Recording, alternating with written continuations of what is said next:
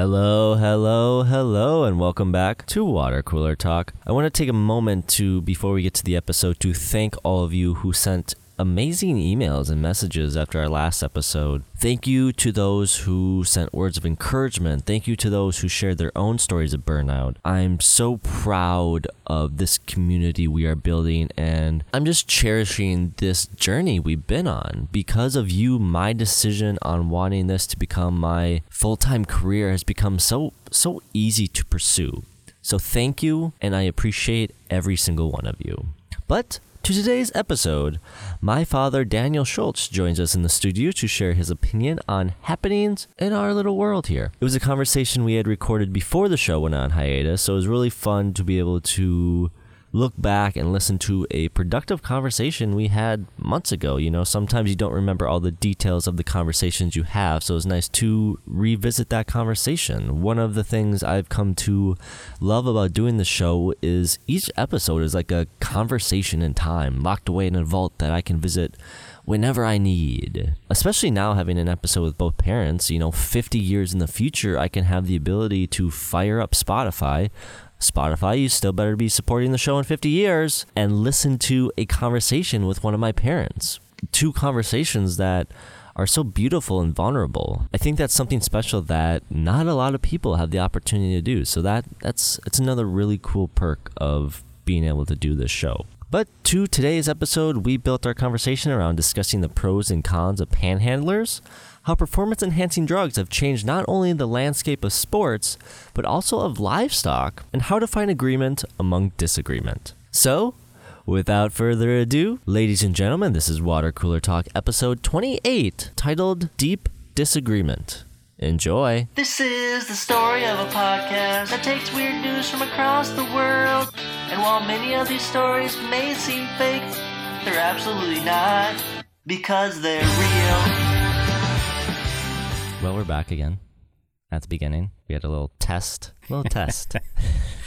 just to see if I was compatible with being on the air. Yeah. But now you know you can change if you said something you didn't love, you can change it. All right, Dad, welcome. Well, welcome to the show, Dad. Daniel Schultz. You don't want to be called the Podfather. We've already established in a previous recording, so we'll just call you Papa Dude. Dad is just fine. All right, Dad, are you ready to jump into our first news story of the day for I a am second ready. time? I'm ready. This is from Fox 17 News, Nashville, U.S. Fed up Bellevue man makes he can get a job sign. Stand next to panhandler. Tyler Blair became so tired of seeing Chad Fox panhandle on the side of Highway 100 in Nashville for days upon days and years upon years that he decided to spend his free time standing next to Chad with a sign saying, he can get a job. Tyler says, I think it's just more of a built up thing where every day it builds and it builds and it builds. He's been given help, he's been given a truck, he's been given a place to live, he's been offered jobs multiple, multiple times and turns them down. I work very, very hard, too hard to just see people hanging out asking for money for nothing.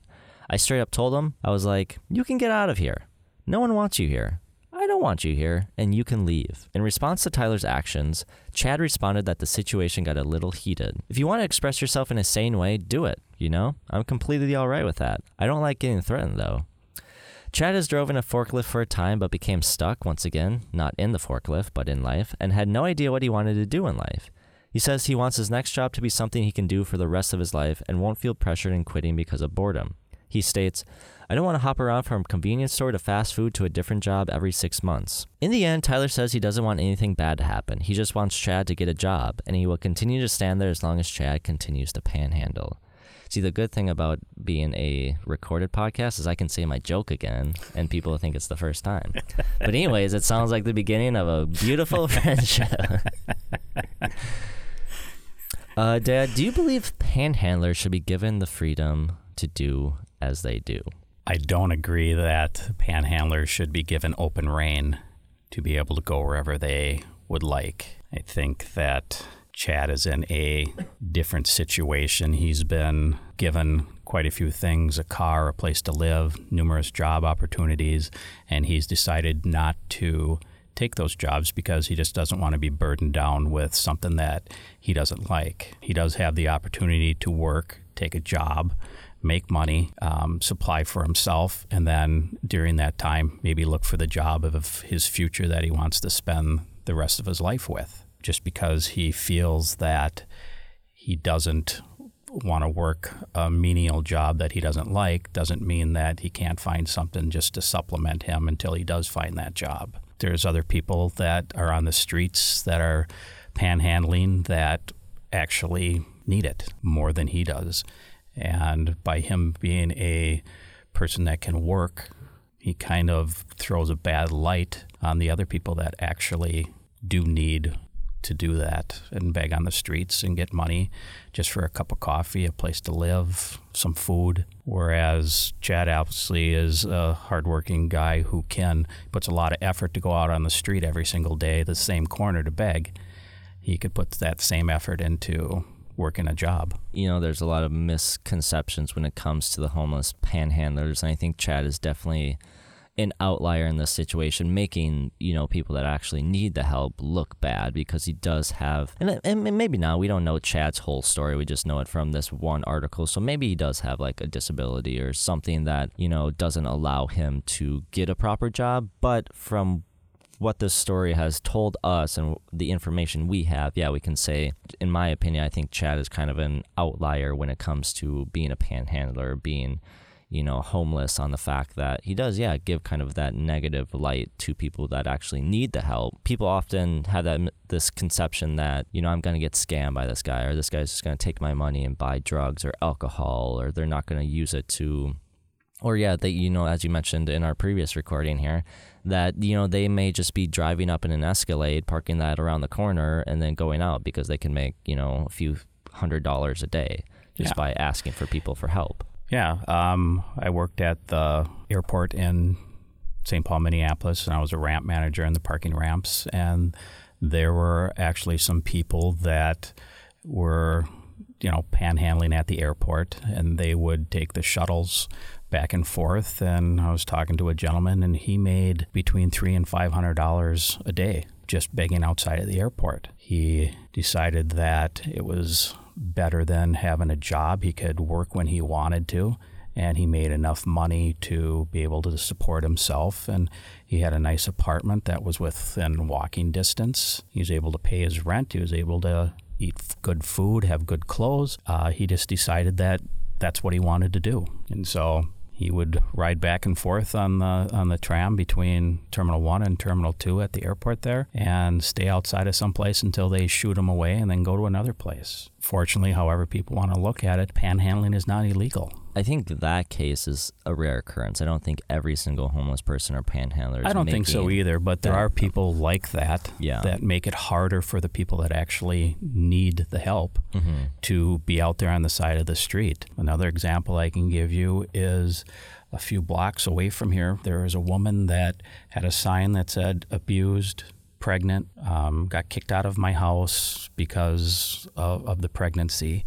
And she was getting the money on the street and I watched her walk across the street into a into the parking lot, pull up her shirt and take off uh, take out a, a baby pillow that was strapped onto her stomach to make sh- her look like she was pregnant. Mm, yeah, I totally get that there are, you know, bad people in the world, but I don't think that should quantify the entirety of who a panhandler or a homeless person is. You know, I had no. the opportunity to, you know, meet with the homeless in Seattle and talk to them. And it's a real big uphill climb to try to get a job and try to break out of homelessness because, you know, to get a job, you need an address, you need you know now you need email because a lot of it is done over the internet. They don't have phones. Obviously if they're living on the street their hygiene isn't going to be the greatest to be presentable. And a lot of them have you know some sort of disability. That's i mean i didn't look up the complete facts but i know a good portion of the homeless have some sort of disability that may affect that process to get a job.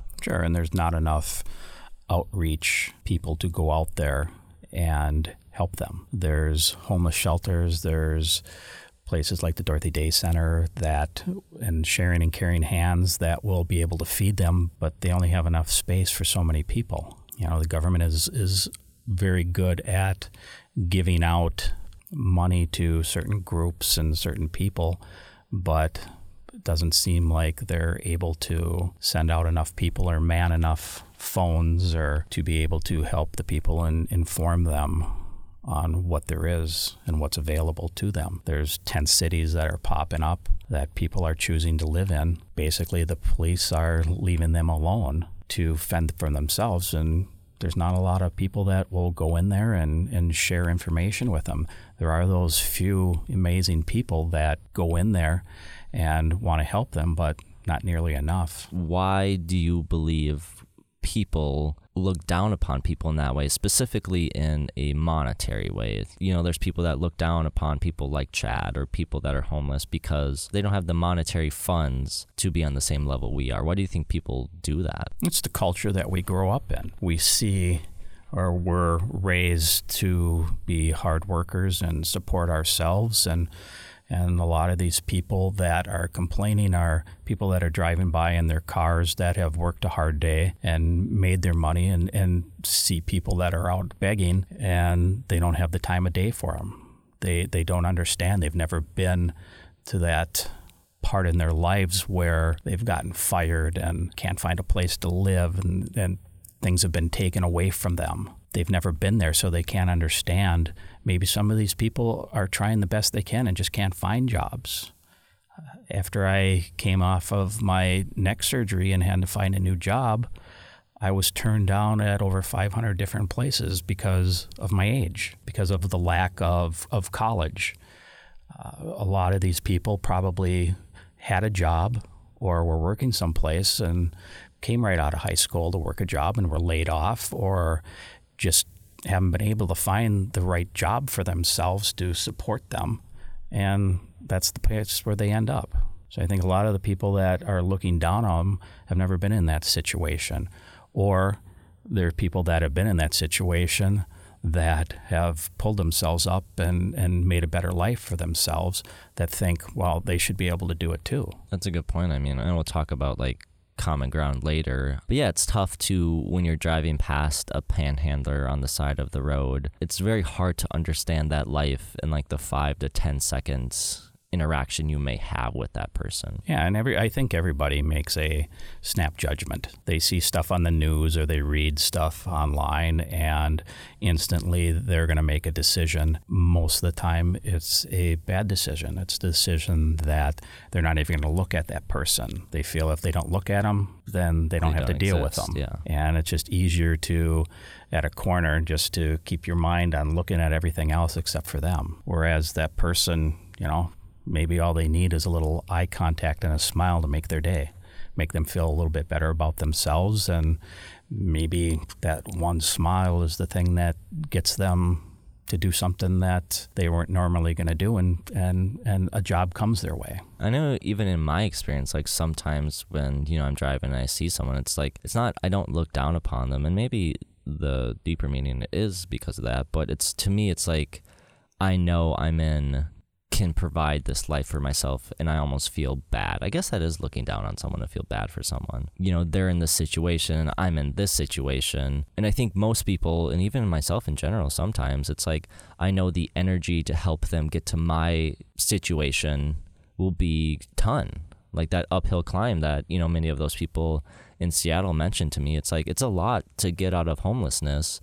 And I think sometimes it's tough to see someone on the side of the road and be like, well, I could either just pretend they don't exist or I have to pretend or I have to acknowledge their existence and figure out am I a bad person for not helping them or what? Like I said, you make a judgment when you see somebody sitting on the side of the road with their hand out or a sign.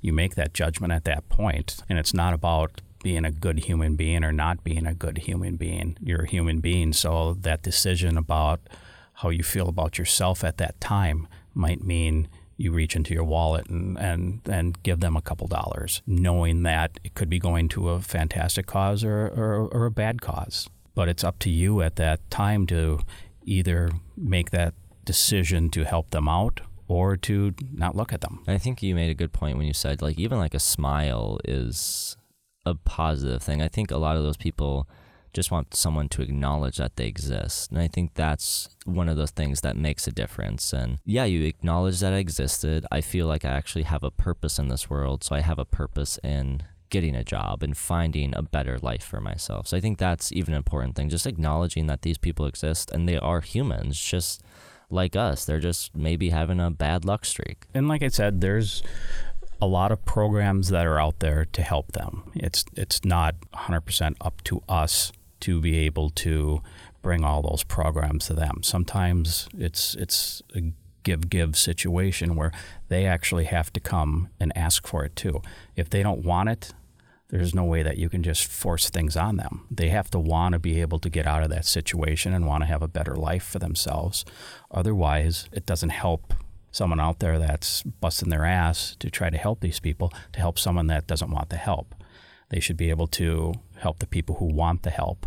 And be able to help them get to a certain place. And maybe those people that are helped can go back because they know what's going on and help the people that don't want help. Yeah, I think when you look at, you know, there was this um, research study done by GLS Research um, in 2013. The Union Square Business Improvement District in downtown San Francisco hired GLS Research to help paint a basic picture of who a panhandler was. The research found that a typical panhandler in San Francisco, this is specific to San Francisco, is a disabled middle aged single male who is a racial minority and makes less than 20 $25 a day, despite panhandling seven days a week for more than five years. So, yeah, when you talk about people needing to realize that they need help, if a lot of these people have some sort of disability or mental disorder, they might not even realize that they're in a situation where they can ask for help, if that makes sense. It does. It does. And everybody has to remember, too, that you know, panhandling is not illegal. You know, the Supreme Court came down in I think 2015 and said that um, holding up a sign and, and asking for things is within your First Amendment rights. And so, even though panhandling and begging is legal, you know, I, I, think in most areas, in that aggressive panhandling and harassment of people that walk by you is illegal. In fact, you know, you don't have a lot of police officers that are going to sit on corners and arrest people or push them away just if they have a sign in there asking for money. So you're always going to have, I think, especially in warm weather states, that are going to have more people moving there and being on corners of interstates and being on corners of by restaurants that people are coming out of quite a bit, especially malls. You see a lot more people because you know you, you have people going and shopping mm-hmm. and then coming out and, and seeing these people. And a lot of times you feel guilty. You just went and spent a couple hundred bucks on a pair of shoes or jacket or something and you feel bad because you have money and they don't. It's not it's not a huge deal to give, you know, some loose change, a few bucks. Like in summer I'll have like a thing of water in my back seat to hand out or like your leftovers from food. It's like that's not going to completely change your life if you give those things away. But, you know, as you mentioned before, it's like yeah, that can completely change that person's life. You know, if you are someone who doesn't want to do that, maybe every time you see a panhandler just put aside a dollar and then at the end of the month give give that to a food bank or something. Yeah, then that's a good idea. Giving it to something that helps these people without having to feel guilty about giving it to this person because you maybe feel guilty about it. It is, and you can, you know, there's so like I said, there's so many organizations that you can give the money to that actually goes out and reaches out to the homeless, to people on the streets that they can give them medical, they can give them things that they actually need, you know, toothbrushes, toothpaste, deodorant, things that they normally won't buy for themselves, clean socks. Yes, they say socks is one yeah. of the biggest things they yeah, want. because it doesn't help that people drive by them and will yell things at them and treat them like a second class person. Nobody knows from day to day. They could get fired at their job and, and have no money to pay their bills. They could be far in debt. And what happens the next? They're going to declare bankruptcy and maybe have no money and they're going to need assistance. So you never know from day to day if that can happen to you or what this person has gone through that's out there begging. Yeah, I think that's a good point, and kind of my final words on this is, yeah, you never know what another person's situation is, so it's always better to just be kind and you know lead with optimism and not just look at someone on the side of the road and be like, oh yeah, they're just gonna buy drugs or alcohol or you know they're gonna shoot up later. Just be like, you know, it's a dollar. And and kindness goes a long way. And if you decide to make that give them a dollar or a couple dollars. Once you give them that money, it's not your money anymore. Yeah. It's their money. If they decide to go buy a pint of booze or if they decide to go spend it on drugs or that's not the reason why you- you're giving it to them in the first place. You're giving it to them out of the generosity of heart because you want to see them have a better life. I think when you give, you shouldn't be giving because you feel guilty, but because you just want to pass on good energy and good hope. Yeah, and you know, kindness and a good smile and a buck or two bucks or whatever, that might be the difference in that person's life. Yeah, there it is. Uh, I would like to welcome to the show my father, Daniel Schultz. Dad, you talked about finding honesty in your life in your little pre show response. I talked about being more honest in my life recently in the past few episodes. What's important about bringing an honest demeanor into this world? I think that understanding yourself and being honest with yourself is a huge thing in everybody's life. Trying to understand the person that you are and the person that you're becoming and to look at how you fit in society and other people's lives is really important. Speaking of being honest, um, let's be honest right now. I mean, yeah, I'm your favorite son. That's that's fine with me. Uh, and then something like I'm always curious about. I'm always curious about not from a place of jealousy, just like fascination. Like, what are other people doing at my age? What were you doing at 24? 24, I was just married, just had moved. I believe we are still in the apartment. I'm not sure about that. I'm sure your mother would know quite a bit more about that. But I was, you know, I was working for a restoration company, cleaning up after fires, um, a job that I truly enjoyed and wanted to be at the rest of my life. I was heavily involved in playing sports, specifically softball, and I, I enjoyed my life. The job I had was very physical, so it kept me in good shape. And I, I thought I had the world by the tail. Did you have that uh, mustache that in the photos? Um, I had a very cheesy peach fuzz mustache. It's something. Those photos are something. They are. Did Did you feel? You know, you said you had the world in front of you, kind of by the tail. Did you feel comfortable in where you were and the decisions you were making? Felt very comfortable. Now looking back of it, back at it, I don't think that um, some of the decisions that I made were the correct ones. I, at a point, I, I think I put myself before my family, and I regret doing that now. But what happens, happens. 30 years later, I look at who I am now, and I understand more of who I am and more about other people, um, more about how my decision process can affect other people. Back then, I didn't care. I had a specific view on people. I had a specific view on who I was and what I was, and, and I stuck with a group of friends that had the same views of me. Now that I've had quite a few years to mature, my opinion upon uh, what I feel about people, the judgments I make, has dramatically changed. And what was that cause? Was just getting around new people? Was it starting a family? It's probably because how I've grown as a human being and the friends that I have met down the line, the friends that I've kept. I have amazing friends that I've had all of my life. Um, one of my best friends grew up um, a couple doors down, was born a few days after me, and you know, 54 years later, he's still one of my very best friends. Met people a couple years ago at work that changed how I felt about society and changed how I felt about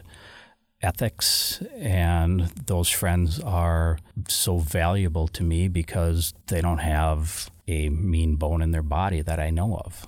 And being able to discuss with them and listen to their views has literally changed how I've felt about my whole life. You know, obviously, one day I would like to be a father. I'm sure many of the listeners here would like to be a father. The male listeners, um, I don't know. Maybe in the future, females can be fathers. Who knows? I guess yeah, I guess they, They can. can. That was that was wrong of me to say. But if you could impart one piece of fatherly advice to our global audience, what would that be? If I was to give any fatherly advice, I would the advice would be to be able to listen and understand everybody's view. It might not change your opinion, but there's always two sides to everything, and that you should be able to listen and understand other views that are given to you. Like I said, it might not change your opinion, but it just might. It might make a big difference in how you go about your life and how you make your decisions. Finally, to wrap this up, I asked the same question to mom, but now it's your turn. Is there anything you regret not having done as a parent while we were growing up, me and Josh? I guess probably spending more time with you together and separately. We did go to baseball games and soccer and basketball and to all the sports, but I don't think that we put, I mean, we kind of gave you guys enough room to make your own decisions if you wanted to do it or not. But I think that maybe we should have spent a little bit more time with you going over everything and making sure that that's actually what you really like and, and not something that you thought you had to do. Joshua played in the band and he was very good at it, but we never made him practice when he had to. You know, it, certain things that you did in sports that you were incredibly good at that you could have went on and, and you decided not to. I mean, it's there's a lot of things that a father should be able to do, but the biggest thing is to be able to listen to his children and see their view of everything and then make your plans together instead of pushing them into something or not pushing them into something. And I think, in I mean, mom said a very similar thing when it came to time and spending the time better. So I think that's yeah, a good message to anyone out there is time's important and time with family is important and time taking the time to understand that, you know, even though this person is half of you, that doesn't mean that they're part of your beliefs or share the same things that you want or share the same dreams that they're going to have different things and that's okay and taking the time to kind of find out what those things are and being accepting of them. It is, and it's it's an also an important point that no matter how hard is it it is, you can't bring your personal life outside of home into the home. You have to be able to somehow separate that and start anew once you walk in that door and, and not let your job or whatever happened outside of home affect your decisions in the house. So coming home really crabby, which I did quite a bit, affected the way that you guys were raised. Something would happen at work, or I wouldn't be happy about something, and it changed my views. It didn't allow me to actually listen and conduct myself as a better human being once I came into the house. And I think that's important to find that separation between the professional and personal. And that's like one of the reasons I'm moving on from the industry I was previously into the new industry is because it was just affecting my personal life too much. I would take things that I would take the stress that was in my professional life and I was being like, oh yeah, this is now affecting my personal life and affecting those relationships. And I don't want to continue that behavior having seen that behavior. I totally agree with that. It's it's something that you have to consciously work on. Whatever you have outside of the house or whatever you're doing has to stop once you come in the house because that should be a totally different environment. Mm-hmm. That should be a peaceful, gentle place with loving people that you can communicate with and do things together. I don't think it has to like entirely stop because I think, you know, talking about it with a significant other or family is important, but I do think it needs to stop in the sense of it shouldn't affect that time. Yes. Yeah. And I think my job and, and a lot of other outside things affected me when I came home. It, it changed, like I said, it changed the way I parented and and the activities that we ended up doing. Well, speaking of family time at home, let's talk about drugs and lambs and livestock. Something we're very familiar with in our suburban lifestyles. This is from Fox News Ohio. Award-winning lamb under investigation for performance-enhancing drugs. A grand champion lamb is under investigation after veterinarians at the Logan County Fair in Ohio discovered a foreign substance in the animal system that might have given it an unfair advantage over its other lamb competitors. Tests from the Ohio Department of Agriculture revealed that the lamb was given a diuretic, which is banned for competitive purposes as it makes an animal's muscles feel leaner, dehydrates livestock, and may contaminate the meat. Uh, a diuretic in humans helps rid the body of salt and water by making the kidneys release more sodium into the urine. 13 year old Hawkins Merrihew, whose duck won grand champion at the fair, said, You don't want animals with a ton of drugs in it because it might not be safe to eat and everything. That's why it's pretty important to have good, quality stuff.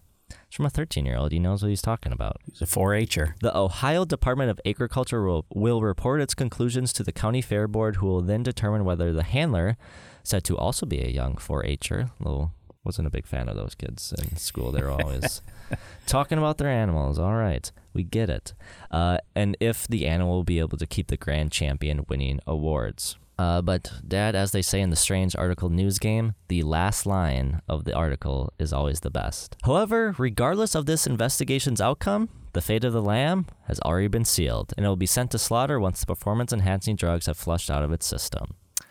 So that lamb better uh, go on more benders, or else he's going to get slaughtered. So obviously, we I mean, I don't have a lot of knowledge in livestock um, and PEDs use, PD, PED use in livestock. We could have a whole episode, obviously, like on chickens and steroids, but that's not what we're here for. No, we are here to talk about something we both have a little more knowledge in, and that is baseball. But before we get into that, I want to ask you this just about PEDs in competition. Do you think there is a place for PEDs in competitive competition? And I say that from a place just like of curiosity. The whole idea of competition is about finding that edge to be better than the other team, the other person. You know, we had like the US swim team with their scientifically designed swimsuits to make them faster. We have fighters who will cut their water weight before a weigh-in so they get underweight even though they're not that's not their actual weight the way hockey players you know tape up their sticks so the puck comes off of it at like a different way why are situations like that okay and justified where PED use may not be. Well i guess there comes a lot of questions that go with that. Um, sooner or later we are cloning animals. Do we take a championship heifer or lamb and we clone them because they were a championship? You know, they won the blue ribbon, so we're going to clone them and they come back either better or stronger than the previous one because it's the same exact thing. Is that going to be legal, illegal? Because there's already things being done like that. They're already using drugs inside of our our cattle and our sheep and, and everything to make them bigger and stronger so they produce more meat or they're a stronger one that they can put out the stud to make better cows to make better meat or to make more championship animals. The same thing is done in horse racing. You're given these animals maybe not to run, but to make a stronger, genetically stronger animal to use as stud or to use having you know the babies to make better animals. So it's it's being used all over. Where does it stop? Maybe they should just have competitions for induced animals compared to non-induced animals. I, I don't think there's anything wrong with somebody giving their animal vitamins or performance enhancing drug to make them a, stronger animal. But if they're going to put it in a competition, people should know that that animal has been given this or this animal hasn't been given that. And that's always the thing about food production that I think most people don't understand. It's like we're trying to feed 7 billion people in the world. I think it's 7 still at 7 billion? Is that something people? around 7. there? 7.3 but there is a need for food. You know, we don't always have the space to you know we don't have space for farm fields for cow grazing or i want to make it very clear like i think like giving chickens steroids and having these gigantic chickens that can't even walk is very wrong and having these yes. chicken houses i think there needs to be more natural like visibility to be like if i'm giving you this animal something this is what i'm giving it this is what could happen. Everything like that everything's on the table. But i do think yeah we need to make the animals we eat, slaughter this lamb, you know, is going to get slaughtered. I think we do need to help those animals become bigger. So we can have one animal feed 10 people instead of one animal feeding one people and then we need 10 more of those animals because when you talk about like cows like cows by burping produce tons of methane mm-hmm. and we need all those cows to feed all these people so if you're like we want to cut down on meth- methane production by cows well, that would mean we would need less cows. So if we have less cows, we have to make those cows physically bigger, more meat on them, or being able to produce more milk because there has to be like a middle ground to that. There has to be like a middle agreement to say if we want less cows, that's fine, but we also need those cows to produce more. Yeah, and there's a big give and take. There's a lot of alternatives to meat. Um, you have the Impossible Burger, or you have plant based hamburgers or plant based food that is a substitute, but there's not a lot of companies that are out there that are doing that. That's true, and I guess I was wrong in that assumption to say that if we get rid of cows, we need them to produce more. Because yeah, you can fill in that lost But then you know, and- and production with there, there with that there's with else. that there's give and take because if you're going to go to all plant based or all different, you're going to have to have farms that are specifically growing certain things to make these hamburgers or make these um, to make cheese or to make whatever that you have to make. Um, there will be more farms, which is still going to be tractors and still going to be fertilizers and you know for mass output you just can't have natural farms sooner or later they're going to be genetically engineered farms that are putting certain drugs into the water to make things grow faster to meet supply and demand Well, yeah, and I think that's the important thing because, like, everything we're talking about here, it's like it sounds like it's a sci-fi movie. Like, oh, we're drugging our animals to make them bigger. But that's just natural part of life. Like, this water has fluoride in it, and that's not a natural thing in water, but it's added for safety. So it's like these things sound like they're science fiction things, and we're producing these massively huge animals. But it's it's a very common thing that just doesn't sound very common. It sounds like, oh yeah, that that's not that's not the best, but everything in our life is somehow affected by a change to make it more effective to use. What are your thoughts on this? Is a little bit away from the topic of PEDs, but it was an interesting thought. Is like, what are your thoughts on lab grown meat? I guess since I haven't really looked a lot into the subject, I don't really have an opinion right off the top of my head. It would scare me because I would want to know more about it before I'd make that decision. You have a lot of things that are lab grown now. You have synthetic diamonds and and synthetic this and that. Um, probably in the future, there's going to be a huge business with lab grown meat and but right now it sounds I would say icky to me, but it was something that I would probably like to look into and, and see what it's all about. Yeah, I don't think I could give a valid opinion either because I just don't know enough about it. But from what I do know, it sounds yeah. You're, if you're producing something in a lab, you're putting in things that aren't naturally there. Mhm. So it's kind of a 50-50, half a dozen there, baker's dozen, Yeah. half a dozen here. But It's something like that. something something but it's like you're still introducing things into this lab meat quotations on that that wasn't naturally there so it's you know kind of a similar thing and i may be wrong in that because i just don't know enough Well, I'm sure if if too if it's you put three hamburgers by the side, one's an Impossible Burger, one's just a regular beef burger, and the other one's a lab grown. If they're have the exact same um, buns and lettuce and tomato and onion and maybe ketchup on it or whatever you want to put or mayo, uh, if if you were to taste each one and they didn't tell you which one was which, I think it would be really very hard to find out which one is the lab grown or the natural or the impossible burger. I've had all three with each burger on its own right. There wasn't a major difference. Mm-hmm. And if you were told that you know, the lab burger or the impossible burger was the regular beef burger, your mind is going to tell you, oh, okay, that's fine. And, and you're not going to taste a major difference. i mean i've been trying to with my diet go a little more vegan and a little more healthier in that aspect and it's not a huge difference It's it's not, and and you know I've I've tried a portobello bu- burger before, which I would order again. Uh, I I do like the Impossible Burger, and I, I did like the portobello burger, um, and to me it, it's a healthier thing. I I wouldn't do it every time.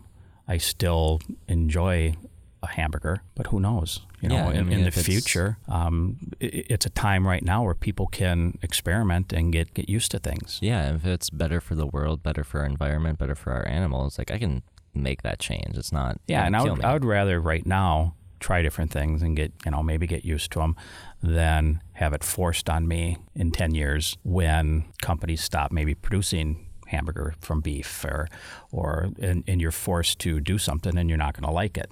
Maybe now is the time for people to actually go out since there are restaurants and, and I fast food places. Burger King has the Impossible Burger now, or Just about everybody does. Uh, White Castle has it. Um, where we live, Hy-Vee has it.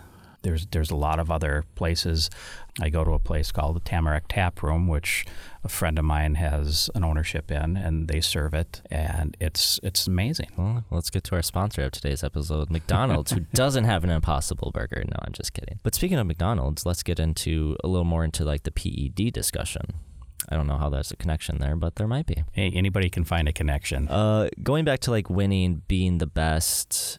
What about that feeling? I, we've both played sports. We've both been in competitive natures.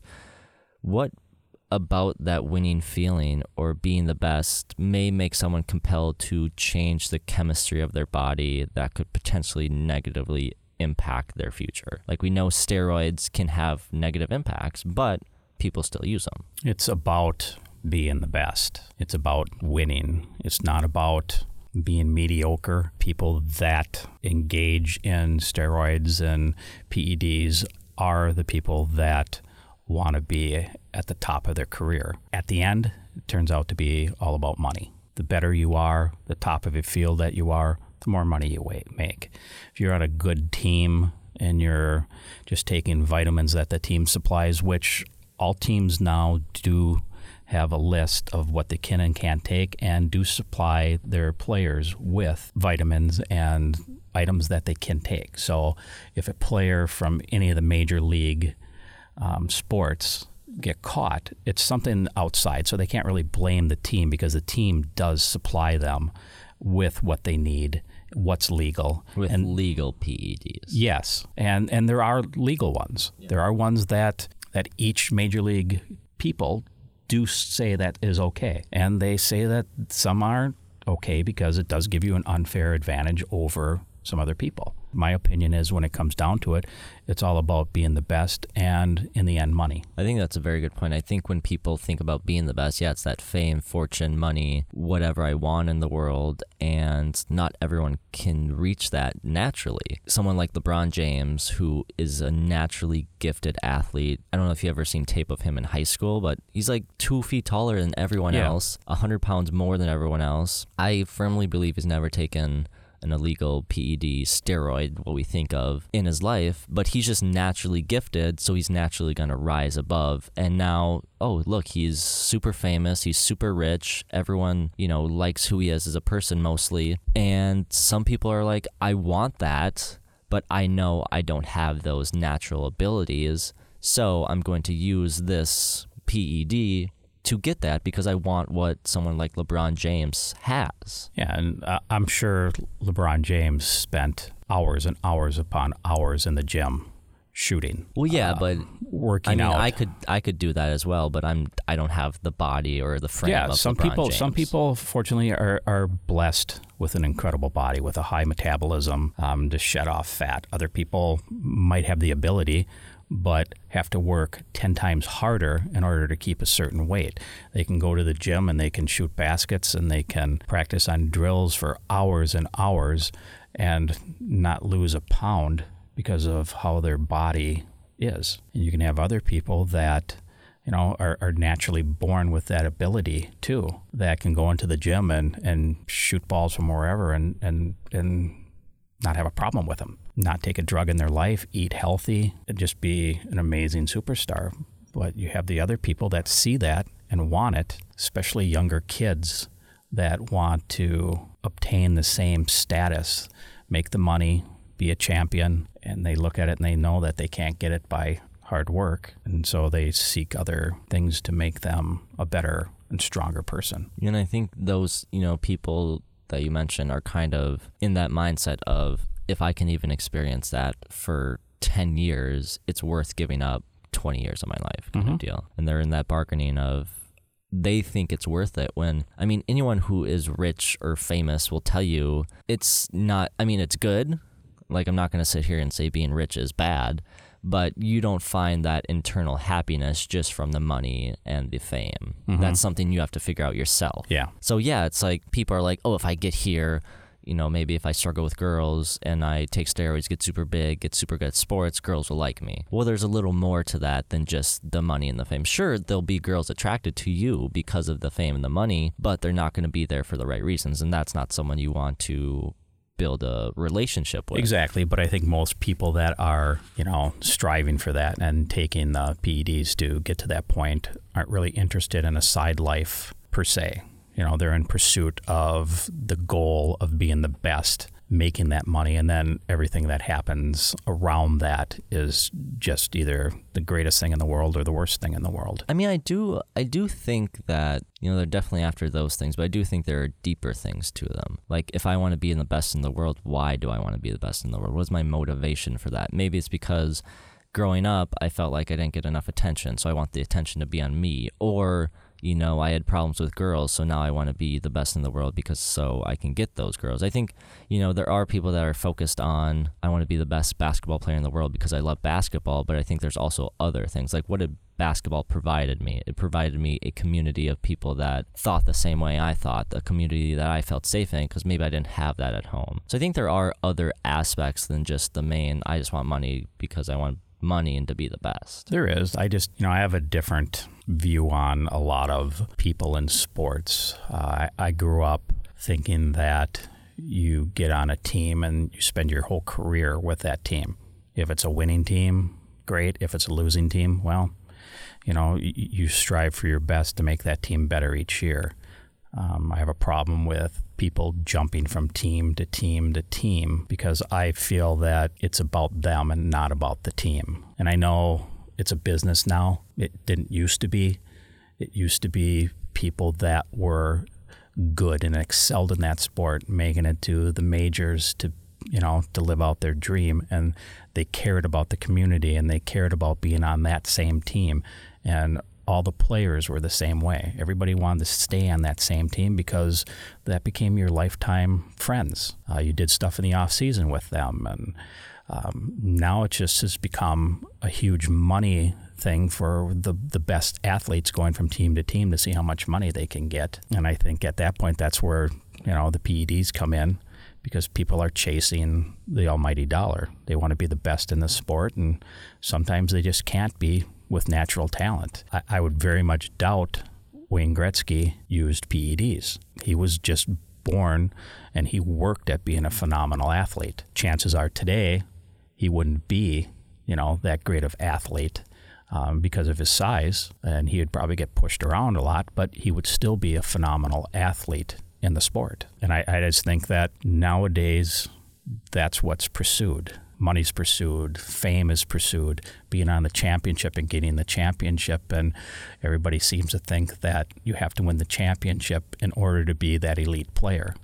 Whereas sometimes you can play for the crappiest team and you're a better person. You might not make the money that someone makes, but you're, you're there for a reason. These people drafted you. These people have given you that. People fall in love with you and that support you you know, in this in your home stadium, and I think that says a lot for that person compared to the person that jumps from team to team to team. Especially for baseball, when the salary cap was introduced, it definitely, yeah, completely changed the way people looked at the sport as a player's standpoint. Mm-hmm. Because yeah, it became a business. It was like just became like a regular you know, nine to five. I'm going to get in the position I feel that I can best succeed and be comfortable with. And there was that loss of loyalty, but I think that's something that I think our generations definitely differentiate in is that loyalty factor. Like, yeah, you want to be loyal to a company your whole life, but my generation, me specifically, sees that as well, they may not be loyal to me, so why should I be loyal to them? Not like in yeah. a give and take type situation, but like I know if I was working in an office job and they fired me, they would replace me in a second. Yeah. I could give 40 years to that place, but they'll replace me in a second. So I don't feel as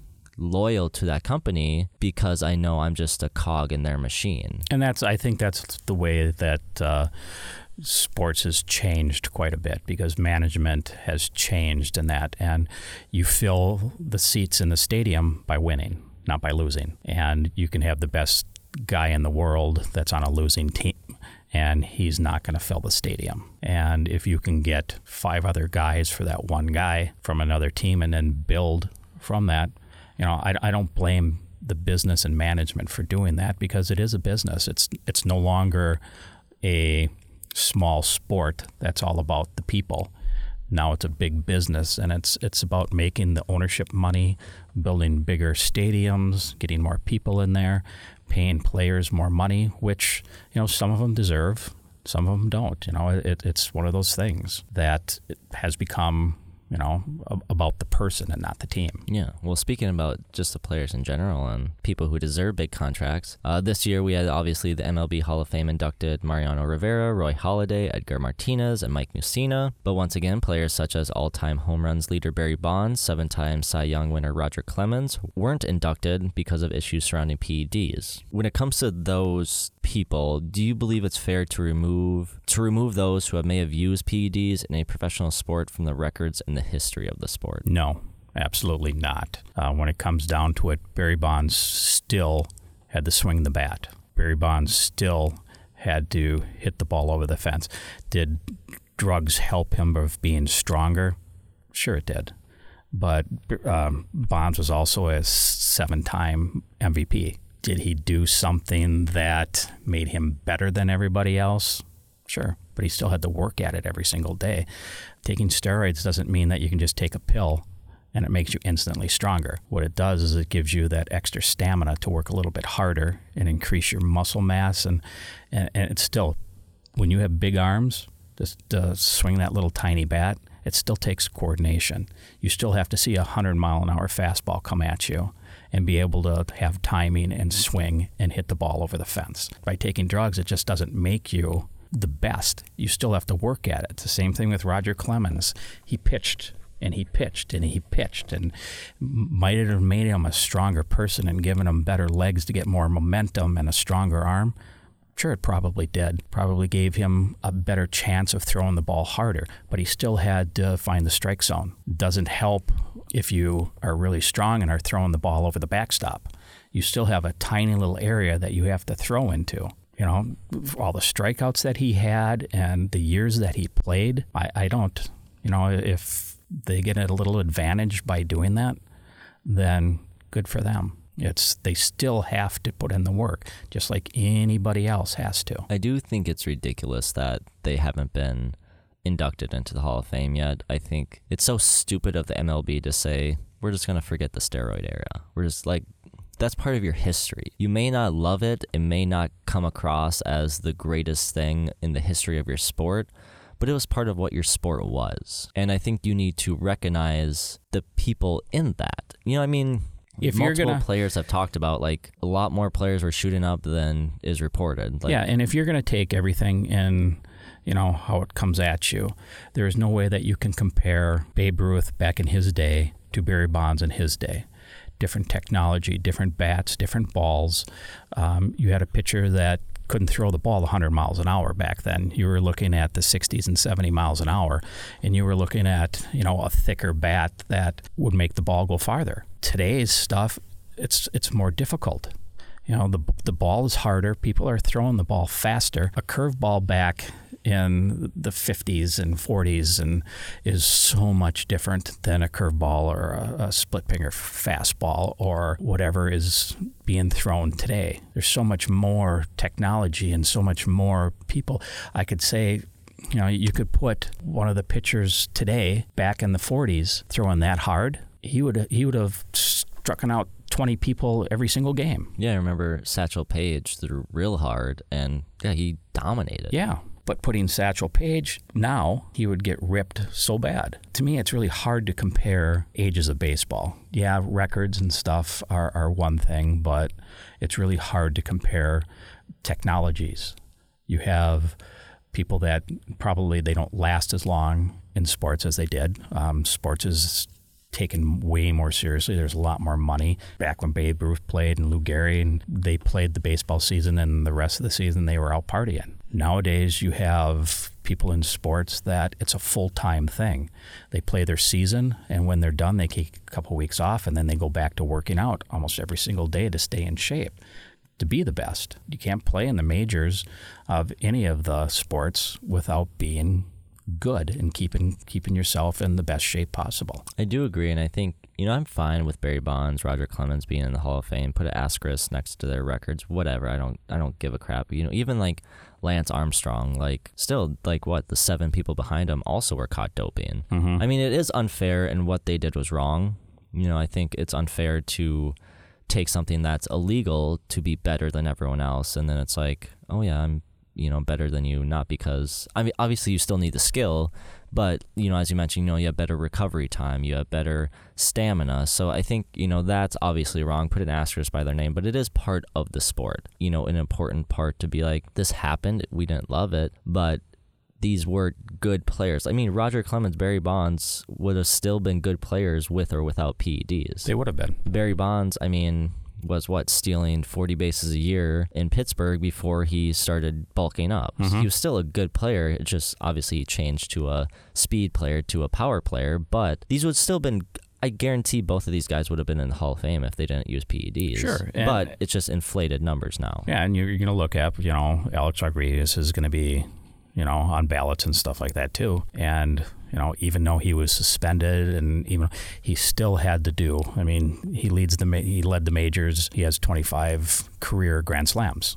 That is way more than anybody else. There still has to be people on base for him to get up. He still has to swing that bat. That ball still has to go over the plate or over the fence. So the person still has to do what they're doing. So there's, to me, there's the drugs help them maybe be stronger to muscle the ball over the plate on something. It might, but But then it is might not. unfair to say. I get I get the argument that people have because like you know Alex Rodriguez he hits a home run, but then someone else hits a pop up to the warning track, and that completely changes the trajectory of someone's career. And I I get that discussion that people have, but yeah, it's there's still you know players that played in an era where they were the best in that era. And I think they deserve some sort of recognition for being better than players that may have also used steroids. Sure, I understand sense. that. That's that comes back to the you know the records of each era. Babe Ruth couldn't compete in this era, so there's no way that he would have had that many home runs. Same thing, you know, with Hank Aaron. Hank Aaron was you know overpassed um, Babe Ruth, and then Barry Bonds over overdid him. So somebody back in one era doesn't have the you know what would Babe Ruth have done with the technology of the bats that they have today? What would Gretzky have done with the stick technology, with fiberglass sticks, and that would have increased his slap shot. That would have increased his puck handling ability. Uh, how many more times? How many more goals would he have gotten? It would it would totally change the sport. So, uh, to me, it's really hard to compare records with each of the technologies and the, each of the areas that are you're going through. my final words on the story and to ask you we've talked about like money in sports PEDs do you think there is a correlation between those two like when we started getting more money in sports people felt the pressure to perform better so they took drugs performance enhancing drugs do you think Absolutely. that's a positive Absolutely. I, I, I think that the bigger sports become, the more money that's in there, there's more of a grab to people to be in that.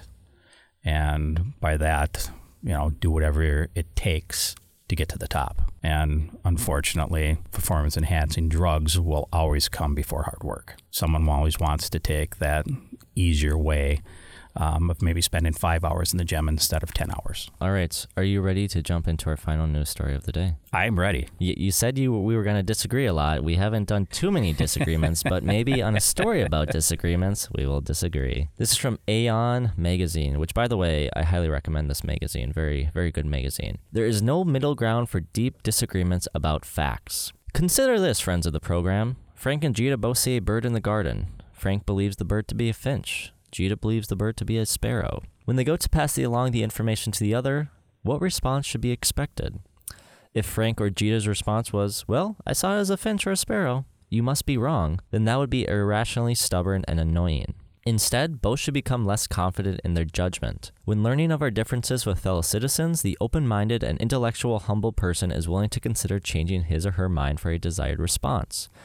But since our disagreements on a societal level are much more complex, they can require a little bit different response. The form that most societal disagreements take is called deep disagreement. This form of disagreement arises when we not only disagree about individual facts, as in the Frank and Gita situation, but also disagree about how to form beliefs about those facts and how to gather and assess evidence in proper ways. For example, take the case of those who sincerely deny climate change. Climate skeptics have insulated themselves from any evidence that would otherwise be rationally compelling. Once the structure for the disagreement has been identified, there's no further argument that can be made to convince the other side because there's no method or procedure for conducting inquiry that both sides can agree upon. You become stuck in a deep disagreement. Deep disagreements are, in a sense, irresolvable. It's not that the climate deniers are incapable of following the other side's arguments or is generally insensitive to evidence.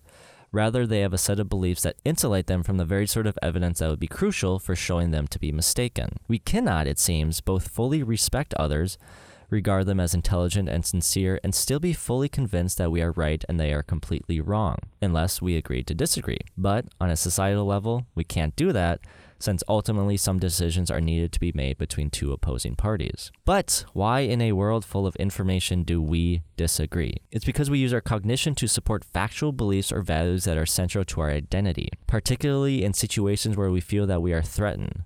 This causes us to seek evidence in ways that support our worldview. We remember supportive evidence better, and we are much less critical of it. By asserting your belief that climate change is a myth, you signal your allegiance to a particular moral, cultural, and ideological community. Because of this, we find it harder to fully respect our fellow citizen when we disagree on factual matters. Uh, Dad, the author talks about values being central to our identity in this story. Before we discuss the middle ground of disagreement, do you believe there is a middle ground of identity? I think your core values are your core values.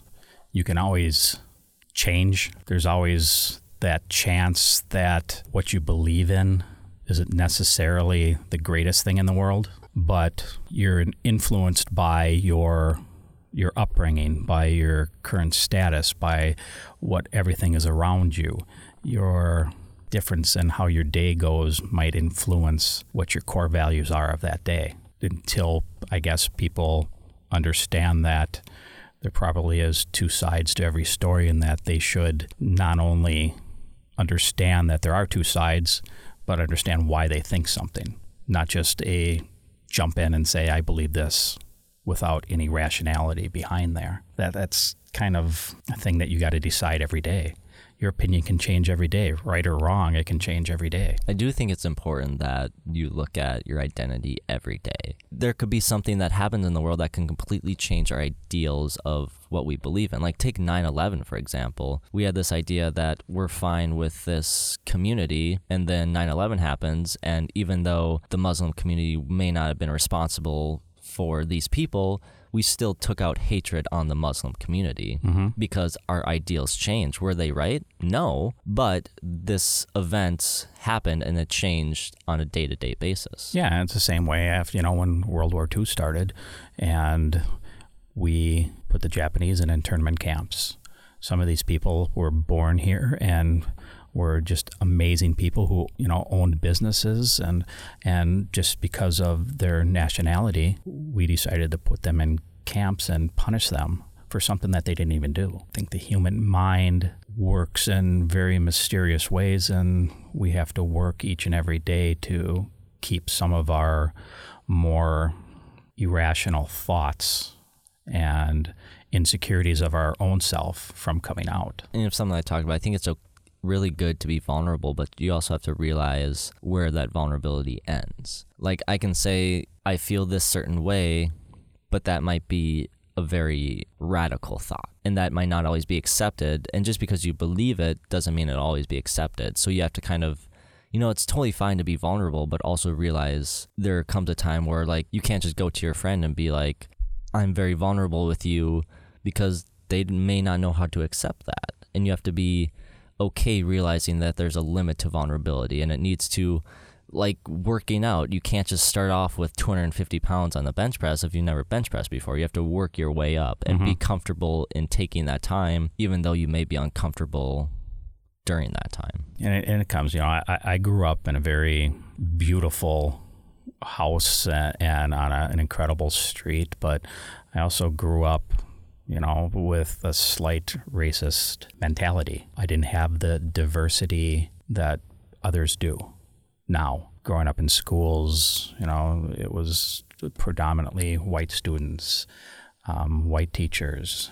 Um, and it wasn't until junior high where there were any diversity in, in my classrooms. I was very ignorant about other races and and how they grew up and and you hold on a certain part of you that is is very ignorant about everything that's going on around you except for your little bubble that you lead into. Sometimes it, people don't change and sometimes people grow up and understand and learn about everybody else and see that a person is a person. It's, you know, one of those things that people follow love. Like you grew up in a very white dominated community. So Mhm. that's what you knew. That's what you were comfortable with. When this article mentioned like climate change deniers, they're going to be around people that think the same way they think because that's what's comfortable to them. That's, you know, where the love is. That's where the community is. That's where they feel like they belong.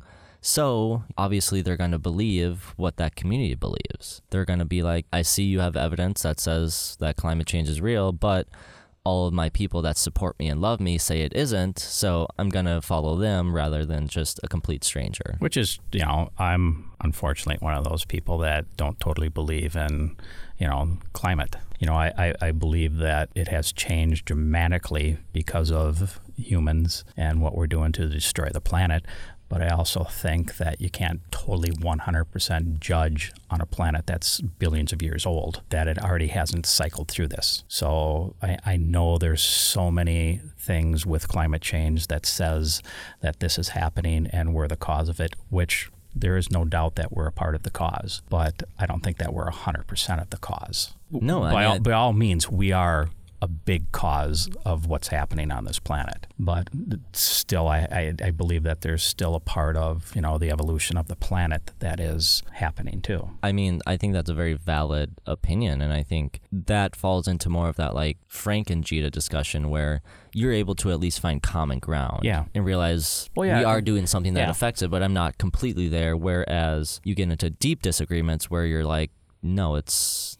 This is completely my opinion, and I can't find common Yeah, ground. and so at least should- you can find common ground. There should in it. always be common ground. You should always be able to listen to somebody else's point.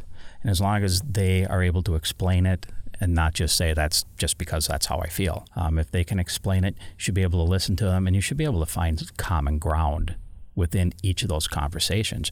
You can't drive behind someone in a car and they have a Trump sticker on the back and immediately hate that person because they have a Trump sticker. You don't know if that person just bought that car. You don't know if it's their parents' car or you know, or if the parents are driving their kid's car. You don't know that. Parents and kids can have totally different ideas about what's going on. And just by driving in back from you see a Trump sticker, and instantly, you know, some people are want to flip them the finger and hate them, and um, the same thing if they see a Bernie Sanders sticker. On the other hand, everybody will think one thing: well, maybe it's not their car. Maybe Yeah. they're just borrowing it, or maybe they just bought it or something. It's That's like the panhandler story. Like, Yeah. it's only a five to ten second interaction. You don't know the full. Yeah, and, and people will make it. an instant judgment at that point. You probably won't find common ground because that person's already made their judgment about you and they're unwilling to probably sit down and even ask you what your opinion is and why you feel that way to be able to find that middle ground. Well, why do you think it's so difficult to entertain the idea that there is evidence out there that doesn't support your beliefs and values? I think for every point out there, there's a counterpoint. You can take any news story and say it's a glass half full, glass half empty. There's always two sides to it. So you can either believe one way about the data or believe it says something totally different. Everybody will look at it differently. Um, with the climate change, people, scientists can look at the data of how this, you can peel apart a mountain and look at the different layers of sediment and how floods have affected it and how volcano ash has affected it. And the difference in each layer might say something totally different. You can have another scientist look at it that believes something totally different. So even though the evidence is clear for both people, and both people are professionals in on the subject, they can have different views on how it was done or what might have affected it. I think I mentioned in the first story, but like the motivation. What is the scientist's motivation for getting to that conclusion? For example, let's take abortion. I'm someone who's pro choice because I believe, you know, a woman should have choice on her body. Constitutionally, it says it's okay. But then you look at someone who's pro life, and there are counter arguments to that that are just as valid. And those people that have that motivation for believing that, they're not wrong in that motivation. That's just what they believe to be right. And it's not okay for me to say that's wrong because you just have different motivations for why you believe something to be true. Sure. And, and you know, with that, you can take, you know, um, an unwanted pregnancy where someone does get an abortion. Maybe it was a point where, you know, it would affect the woman's life dramatically, which it's her right. It's her body. It's her right. But I also have a problem with maybe that the man that got her pregnant, maybe he was ready to be a father. Maybe that was his one chance and he wanted to be able to have a child and he gets no right in that. So there is, you know, you, you get that balance on what can be right, what can be wrong. Um, and people should be able to come and say, you know, together going, I understand your point and I see it. I might not agree with it, but I understand and see it. And and that's the tough thing. People just have to be able to listen to that there are always two sides to everything on how people think. Well, yeah, and when you have two completely different motivations for believing something and then there's conflict with those motivations, yeah, you're going to obviously disagree. But being able to say, you know, yes, I'm pro choice, but yeah, I, I get some of the arguments that pro life says, but I'm able to find that common ground. And I think there are people out there that aren't willing to. I think you have to be very willing to say, I'm a little bit wrong to find that middle ground. And I think a lot of people are saying, like, if I, you know, was in a situation where I was like, oh, yeah, I'm wrong about this, there would be people out there that would take advantage of that and saying, well, if you're going to give an inch, I'm going to take a mile and kind of force it's, it's you true. into and, what and I believe. People at a time they believe what they believe and don't want to listen to other people because they're afraid that they're going to lose that uh, idea that they have in their head. People are afraid of change. People are really afraid to know that maybe their opinion isn't the right one, or maybe their opinion is right, but there's things that they can do to tweak it a little bit and, and help out in, in certain areas. And there's some people out there that they need to hear that other view so that they can make a better decision. If you're always going to be on the left hand side and never look on the right, you're never going to experience what the right can give you. It, it's very hard to be wrong, especially in something that you I w- do have strong beliefs. I and, wouldn't like, know. Um, but like even in this episode, I've been wrong on like two things, but it took me what you know 27 episodes, almost two years of doing this to get to a point where I'm comfortable in saying I am wrong Yeah. and having it out there in the world that I'm my name is Adam Schultz and sometimes I'm wrong and that's okay. But I think a lot of people aren't to that point. They're to the point where I don't want to be wrong because that's very uncomfortable to be wrong. And it's very uncomfortable for someone to for to believe in something and believe in something for most of the time your whole life. And then someone comes along and says that's wrong. It's like hmm, is it though? But really it be wrong but you just haven't gotten to the point where you can address that you are wrong. I can say for myself that I never thought I was wrong. I always thought it was I was right, and no matter what I thought and said was was how it should be. And it took a lot of mistakes and uh, um, you know hurting a few people in my life to understand how important it is to see the other side. everyone has that. I wasn't just born knowing that I was going to be wrong. Like, yeah, I also did that same thing where there were plenty of times where I thought I was right and I had that confidence that I was like, of course I'm right. I've done the research. But yeah, it's like, where was that research coming from? Probably for someone who believes the same thing I believe in. Did they address the other side? Probably not. So I just had that confidence that I had the research, I was right. And then, yeah, you do end up hurting people and messing up relationships because you're uncomfortable stepping back and taking a look at what your opinion actually is. Fortunately, now I have a lot of friends that have very, very different opinions on things than I do. And being able to talk to them and find common ground because you listen to them. You listen to, and you listen to the people that know the facts and believe one way. and being able to talk to them and have a rational discussion about the differences in what you believe. A lot of times, I'm not going to change my opinion, but there are times that I listen and it says to me, Hey, I'm going to look this up myself and I'm going to read more about it so that I'm able to give a better judgment or better opinion on how I feel. I can read what they're putting out and judge for myself instead of just read what, you know, my side's putting out and what I believe. It gives me a better chance to to understand where they're coming from and where I'm coming from too. It either really strengthens my beliefs or it makes me search and find a better solution. You know, something I've always said since, you know, first starting in the podcasting realm in 2013 is listen and educate yourself. I mean, those are when you talk about how can people become more understanding of disagreement, it's like, yeah, listen to them, take what they say, and then do your own research on that. And if it sways you to change your opinion, it sways you to change your opinion. If it doesn't, it doesn't. But at least you're giving that other side. I mean, there are things like, you know, if there's like a radical beliefs, I mean, there's things that you can be like, mm, I'm okay with that. But when things are like, like the abortion issue, if there's you know valid points on the other side i think it's important to take a listen to that with climate change obviously you know you have valid opinions for what you believe i have val- valid opinions for what i believe but that doesn't mean either of us are wrong. So i'm willing to take the time to listen to you and be like oh okay let me look that up for myself and see if that changes my opinion at all. That's fantastic. I totally understand that. That's and that's the way i think people should be. People should be understanding of other people's opinions without it making them go nuts. It's not worth fighting over. It's not worth screaming over. It's not worth slamming something down and walking away. People's opinions are people's opinions. And as long as you can understand that it's their opinion and that it's not, you know, something that's going to harm you, then why does it matter so much? It might make you mad for a while, but maybe it's time to look into what they feel and what they're talking about and make your own decisions after that, not just hate them because they're they support this or they support that. It's maybe it's time for everybody to start listening a little bit more.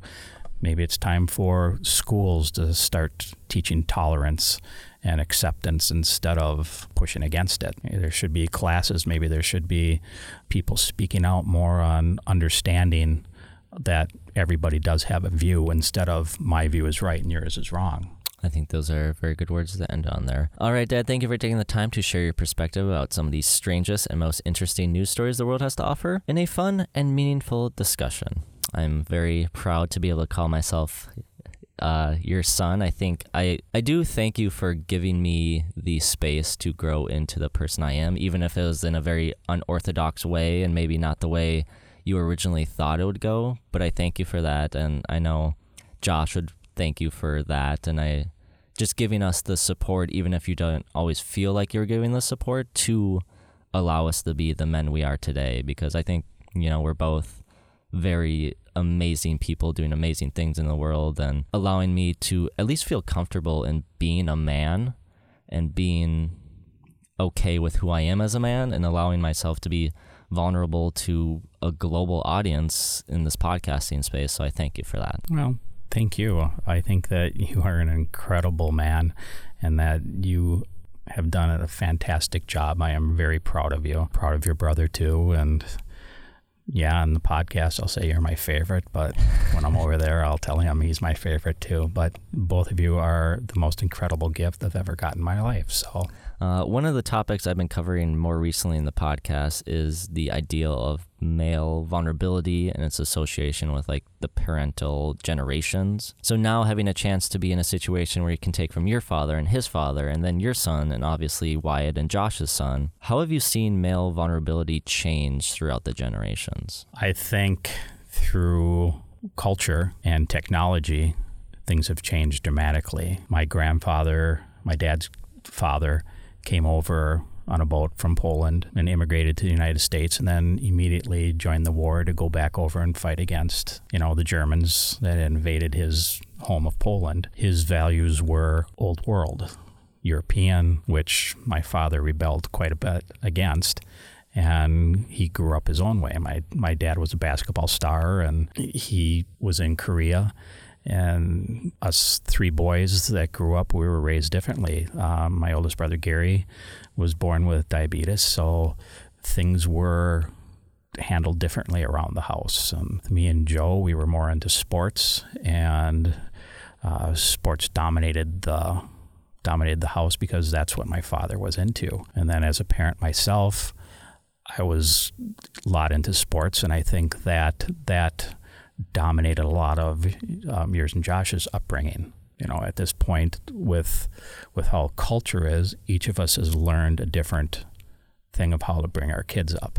And I hope when you have kids that you'll have your own style and you'll have everything that you've wanted. It's a tough thing to raise a child because there's no playbook that says how you're supposed to raise them. I agree with some people on how to raise their kids, and I disagree with some ways. There's no way to tell you once that that little child is born and you hold them in your arms how you're going to raise it. You want to do your best, and you try to do your best. But you know, listening to your parents gives you one idea, but it's your own ideas in the end on how you raise them. You got to listen to your kids. You got to be firm with them, but you also got to listen to them and, and help them out. You got to nurture them into doing what they want, not what you want. Well, all right. Anyways, thank you for all my listeners for listening to another episode of Water Cooler Talk, the only such podcast on the internet hosted by myself and guest hosted today by my father, Daniel Schultz, where we take the strangest and most interesting real life news stories from around the world and just try and have a good old conversation about some of the ideas discussed in those bizarre news stories. Once again, if you'd like to reach out to the show with a strange local news story, or if you just want to share some of your own comments, you can do so at watercoolertalkpod at gmail.com. Dad, you are a listener of the show. You know how these shows end, so I will pass the floor to you. I just want to say thank you. I've really enjoyed myself. I'm sorry it took 20 something episodes for me to be on. I'd like to have been on a little bit earlier. It's a much finer product now. You got the you got the good product. but I would like to maybe reach out to everybody and tell them that it is important to realize that your opinion isn't always the right opinion and that you should listen to that person next to you without prejudging who they are. They might be in a bad situation, or you might be in a bad situation, but that person next to you might end up being your best friend or that person that can offer you a job. So just because someone has tattoos up and down their arms or um, doesn't look the same that you expect, it doesn't mean that that person isn't as valuable as you are. Good words from a good man. All right, guys, we will be back next time with another new episode. But until then, peace. This is the story of a podcast that takes weird news from across the world. And while many of these stories may seem fake, they're absolutely not because they're real. Well, jolly be golly, welcome to Corrections Corner, pal. We have some corrections for you. In our first story about Tyler and Chad, I had mentioned that a good percentage of the homeless struggle with some sort of disability. In fact, from the Department of Housing and Urban Development, over two fifths of America's homeless population have some sort of disability, and that number appears to be rising. Listener, if you want to know how to help the homeless in your area, first, educate yourself. We talk about it a lot in this episode. Educate yourself about the issues and why it happens. Another way, as we talked about in the episode, treat those you come across with respect. You know, they're just a human that's fallen on hard times. They're just like you, they're just on, you know, a little more hard times. And if you don't feel comfortable giving money, give socks. Giving socks is always a number one need among the homeless community. Also, in that episode, my dad mentioned a Supreme Court case regarding panhandling. That case was Reed versus the town of Gilbert in 2015, in which the Supreme Court clarified when a town or local government may impose bans on signage saying it may not be in violation of the First Amendment. In our second story involving the steroid toting lamb, I had mentioned the world having a population of 7.2 or 7.3 billion. As of recording this correction, the world population is 7.7 billion. During that story, I had also mentioned fluoride being in our water. Apparently, that is very common in the US to fight tooth decay, but not so much in other parts of the world. So, if you're not from the US, send us an email at watercoolertalkpod at gmail.com and let us know if there's fluoride in your drinking water. And then during our discussions on PEDs in sports, LeBron James was mentioned not for using, but for having a gifted physique. As a high school senior, LeBron James was 6'8 6 feet 8 inches, and weighed 240 pounds. And now to compare that to myself, um, as a high school senior, I believe I was somewhere around 5'8 and weighed 140 pounds.